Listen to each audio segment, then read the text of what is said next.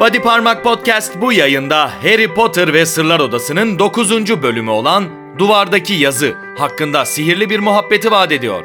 Siz de bir Potter kafaysanız bu yayını kaçırmamanızı salık veririz. Sevgili cadılar, değerli büyücüler, kıymetli cin cüceler ve bilimum zevat Body Parmak Podcast'e hoş geldiniz. Ben mihmandarınız Batuhan Yalçın. Bu yayındaki misafirliğiniz boyunca sizlere eşlik edeceğim. Body Parmak Podcast, J.K. Rowling'in büyücülük dünyası hakkındaki her şey ama her şey üzerine sohbet etmek hususunda iddialı bir podcast yayınıdır. Sohbetimiz boyunca sizlere Hogwarts'ın kuruluşuna dair detaylardan bahsedeceğiz. Devamında özel notlar ve fevkalade anlarla sizleri buluşturacağız. Elbette ve her şeyden önce karşınıza bölümün özetiyle çıkıyoruz. Buyurun efendim.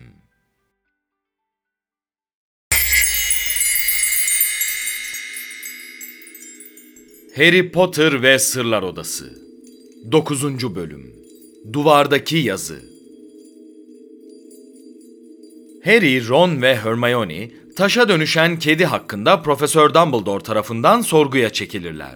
Okuldaki bazı öğrenciler sırlar odasını açan Slytherin varisinin Harry olduğunu düşünmeye başlamışlardır bile. Hermione derste Profesör Binz'e sırlar odası hakkında sorular sorar. Mızmız Myrtle'la yaptıkları konuşmadan da bir sonuç alamayan Harry ve arkadaşları çok özlü iksirle Slytherin binasına sızıp Malfoy'u sorguya çekmeyi düşünürler.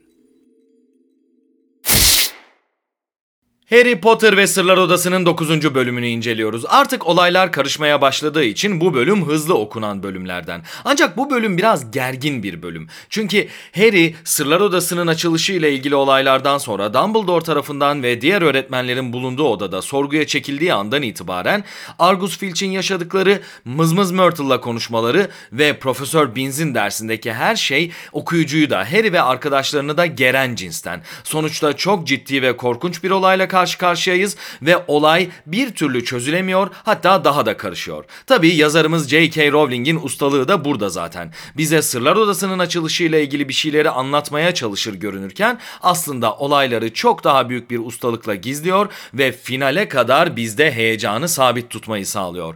Bu bölümle ilgili söyleyebileceğimiz bir başka şey ise bölümün temasının masumiyet üzerine oluşu. Sırlar Odası'nın açıldığını bildiren yazıdan ve Mrs. Norris'in taşa dönüşmesinden itibaren itibaren Argus Filch'ten Harry Potter'a, Mrs. Norris'ten Draco Malfoy'a hatta Mızmız Myrtle'dan bütün hayaletlere kadar bu bölümde adı geçen herkes masum. Herkes suçu birbirinde arıyor, birbirinden şüpheleniyor, bir gizemi çözmeye çalışıyorlar ama bu insanların hepsi kitabın sonunda göreceğiz ki hatta Lockhart bile bu durum karşısında masum birer kurban konumundalar.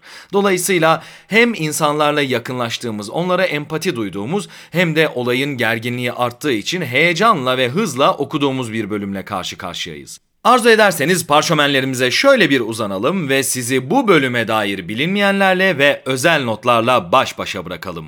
Buyurun kütüphaneye.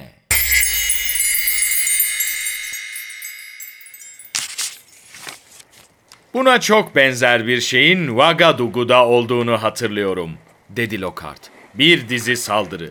Hikayenin tamamı otobiyografimdedir. Lockhart'ın bahsettiği hikaye onun Sihirli Ben adlı kitabından bir saldırı hikayesi. Bu kitaba göre Lockhart, Burkina Faso'nun başkentinde bir çatal iz saldırısına uğruyor. Tabii bu bir yalan. Çatal izler inanılmaz tehlikeli yaratıklar. Lockhart kesinlikle onlarla başa çıkamaz. Harry Ron'u kitaplığın arka tarafında sihir tarihi ev ödevini ölçerken buldu. Profesör Binns, Avrupalı büyücülerin ortaçağ toplantısı üzerine bir metrelik bir kompozisyon istemişti. Görünen o ki A4 kağıtlar yerine parşömen kullanılan Hogwarts'ta ödevleri belli uzunluklarda istemek bir gelenek. Tabii burada insanın kafasını karıştıran durum şu ki bir hayalet olarak Profesör Binns bu ödevleri nasıl topluyor acaba? Yani hayaletler canlıların nesnelerini tutamadıklarına göre özel bir yöntem uyguluyor olmalı. Bugün de her zamanki kadar sıkıcıydı. Profesör Binns notlarını açtı. Aynı şekilde bu notlar eğer somut ve gerçek notlarsa derse duvardan geçerek giren Profesör Binns bu notları nasıl getirdi?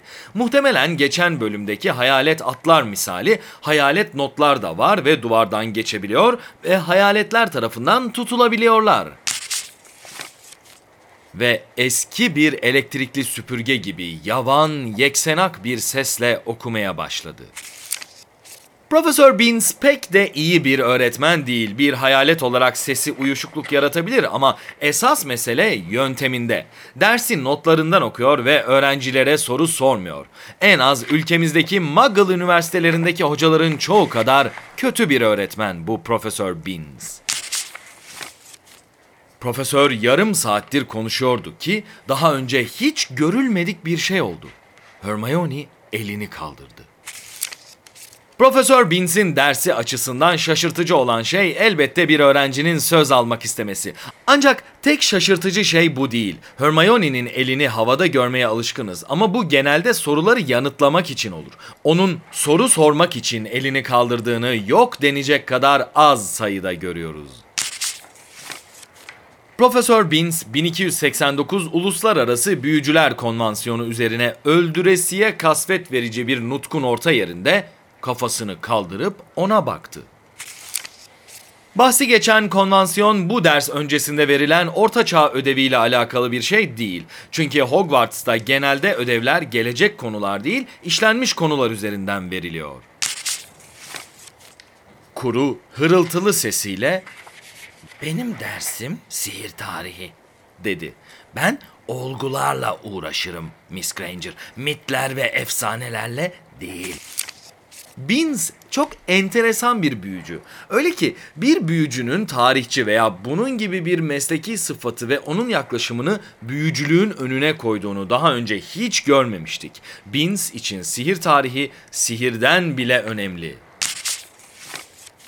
O yılın Eylül ayında Sardunyalı büyücülerden oluşan bir alt komite Bahsi geçen Eylül 1289 yılı Eylül'ü ve adı geçen Sardunya Adası bugün İtalya'nın bir parçası.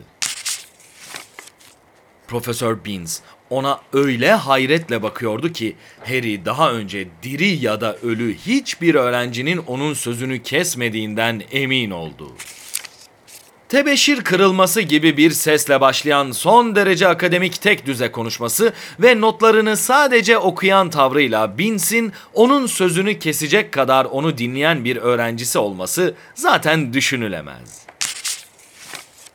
Hermione şaşkınlıkla Ron'a baktı. Bundan hiç haberim yoktu. Defalarca iksirlerde örümcek kullandın. Burada bahsedildiği üzere örümcekler önemli bir iksir malzemesi ancak hangi iksirlerde kullanıldığına dair bir açıklama resmi kaynaklarda bulunmuyor. Hiç de komik değil, dedi Ron öfkeyle. İlle de öğrenmek istiyorsan ben 3 yaşındayken Fred oyuncak oyuncak ayımı kocaman iğrenç bir örümceğe dönüştürdü. Çünkü oyuncak süpürgesini kırmıştım. Ayına sarılırken birdenbire bir sürü bacağı olsa senin de hoşuna gitmezdi.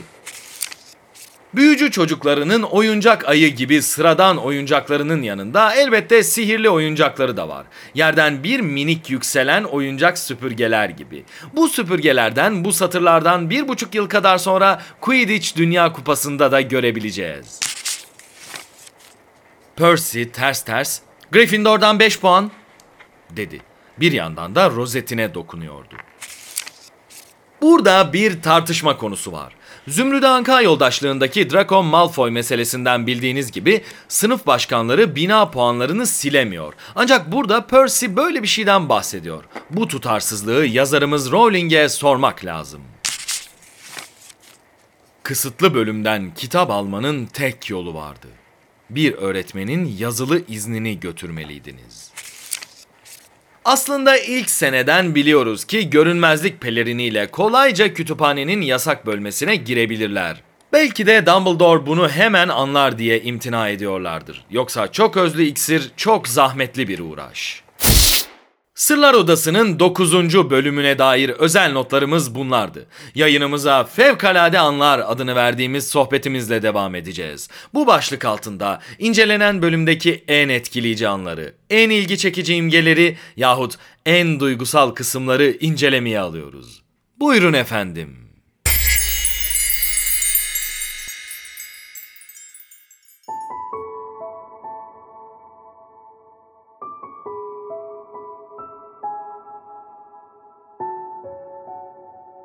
Harry Potter ve Sırlar Odası'nın 9. bölümüne dair fevkalade anlarla karşınızda olmayı istedik. Ancak bu bölüm aksiyonun doruk noktasına çıktığı 8. bölümün ardından olayları birbirine bağlayan bir köprü görevi görüyor. Dolayısıyla J.K. Rowling burada okuyucusunu birazcık dinlendirmek istemiş. Bizim fevkalade anlar dediğimiz çok çatışmalı, çok duygusal yahut çok zor anlar, çok maceralı anlar içeren kısımların hiçbiri bu bölümde yer almıyor. Bizler de Fevkalade Anlar bölümümüzden sizleri mahrum etmemek açısından bu bölümden bir kısmı size okumak istedik. Sizinle paylaşacağımız bu kısımda Harry Potter ve arkadaşları Mrs. Norris'in taşa dönüşüşünden sonra Dumbledore ve diğer öğretmenlerle birlikte sorguya tabi tutuluyorlar. İşte karşınızda sizlerle paylaşacağımız o anlar.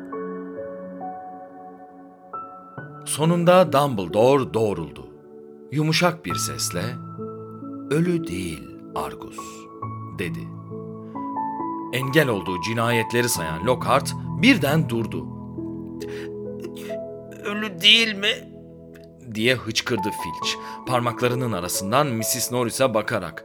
Ama niye böyle kas katı ve donmuş?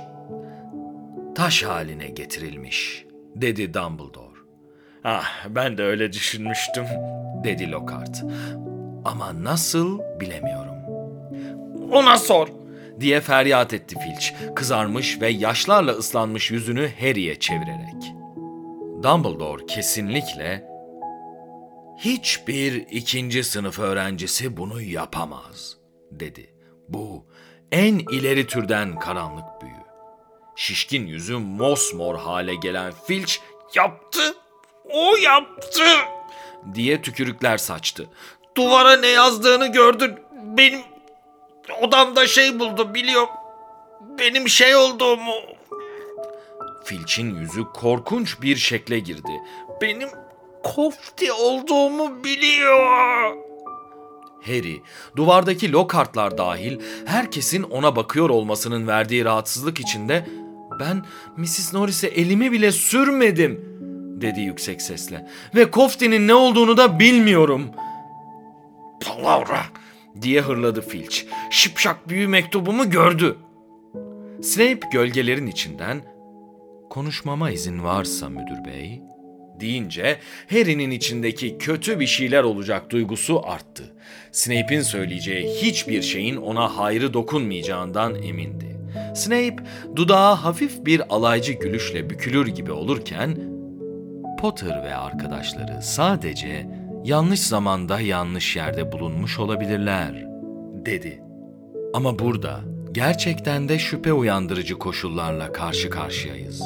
Üst kat koridorunda ne işleri vardı? Niye Cadılar Bayramı şöleninde değillerdi? Harry, Ron ve Hermione hep birlikte ölüm günü partisini açıklamaya koyuldular. Yüzlerce hayalet vardı. Hepsi size orada olduğumuzu söyler. Snape kara gözleri mum ışığında parıldayarak "Peki niye daha sonra şölene katılmadınız?" Diye sordu. "Niye o koridora gittiniz?" Ron ve Hermione Harry'e baktı.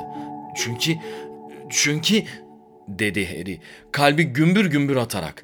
İçinden bir şey oraya bedensiz bir ses tarafından götürüldüğünü iddia etmenin kulağa çok abartılı geleceğini söylüyordu. Başka kimsenin değil bir tek onun duyduğu bir ses. Çünkü yorgunduk ve yatmak istiyorduk dedi. Snape sıska yüzünde muzaffer bir tebessüm pırpır ederek yemek yemeden mi diye sordu. Hayalet partilerinde canlı insanlara göre yemekler ikram edildiğini sanmazdım. Ron yüksek sesle aç değildik dedi. Tam o anda karnı guruldadı. Snape'in pis gülüşü yüzüne yayıldı. Müdür bey, bence Potter gerçeği tam olarak söylemiyor. Bize bütün hikayeyi anlatana kadar bazı ayrıcalıklardan yoksun bırakılması iyi bir fikir olabilir. Ben şahsen dürüstçe konuşmaya hazır olana kadar onun Gryffindor Quidditch takımından çıkarılması gerektiğini sanıyorum. Profesör McGonagall sert sert "Yok canım Severus." dedi. Çocuğun Quidditch oynamasını engellemek için bir neden göremiyorum. Bu kedinin başına süpürgeyle vurulmamış. Potter'ın yanlış bir şey yaptığı konusunda bir kanıt yok. Dumbledore, Harry'e içini okumak istermiş gibi bakıyordu. Pırıl pırıl açık mavi bakışı Harry'de röntgene girmiş duygusu uyandırdı. Kararlı bir şekilde, suçluluğu kanıtlanana kadar masumdur Severus, dedi. Snape öfkeden deliye dönmüş gibiydi. Filch de öyle. Gözleri yuvalarından uğrayarak Kedim taşa çevrildi. diye haykırdı. Birine ceza verildiğini görmek istiyorum. Dumbledore sabırla onu tedavi edebiliriz Argus dedi. Madame Sprout kısa süre önce bir takım adam otları elde etti. Onlar normal boylarına varır varmaz Mrs. Norris'i yeniden canlandıracak bir iksir yaptıracağım. Lockhart ben yaparım diye atıldı. En az yüz kere yapmış olmalıyım. Uykumda bile yaparım. Adam otu iyileştirme sıvısını. Pardon dedi Snape buz gibi bir sesle. Ama sanırım bu okulun iksir hocası benim. Tuhaf bir sessizlik oldu. Dumbledore, Harry, Ron ve Hermione'ye gidebilirsiniz, dedi. Koşmadan ne kadar hızlı gidebilirlerse o hızla uzaklaştılar.